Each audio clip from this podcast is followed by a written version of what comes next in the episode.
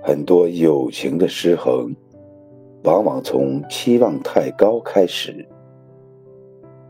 而能长久的朋友都不喧嚣，只会在漫长岁月中淡淡的相处，默默珍惜。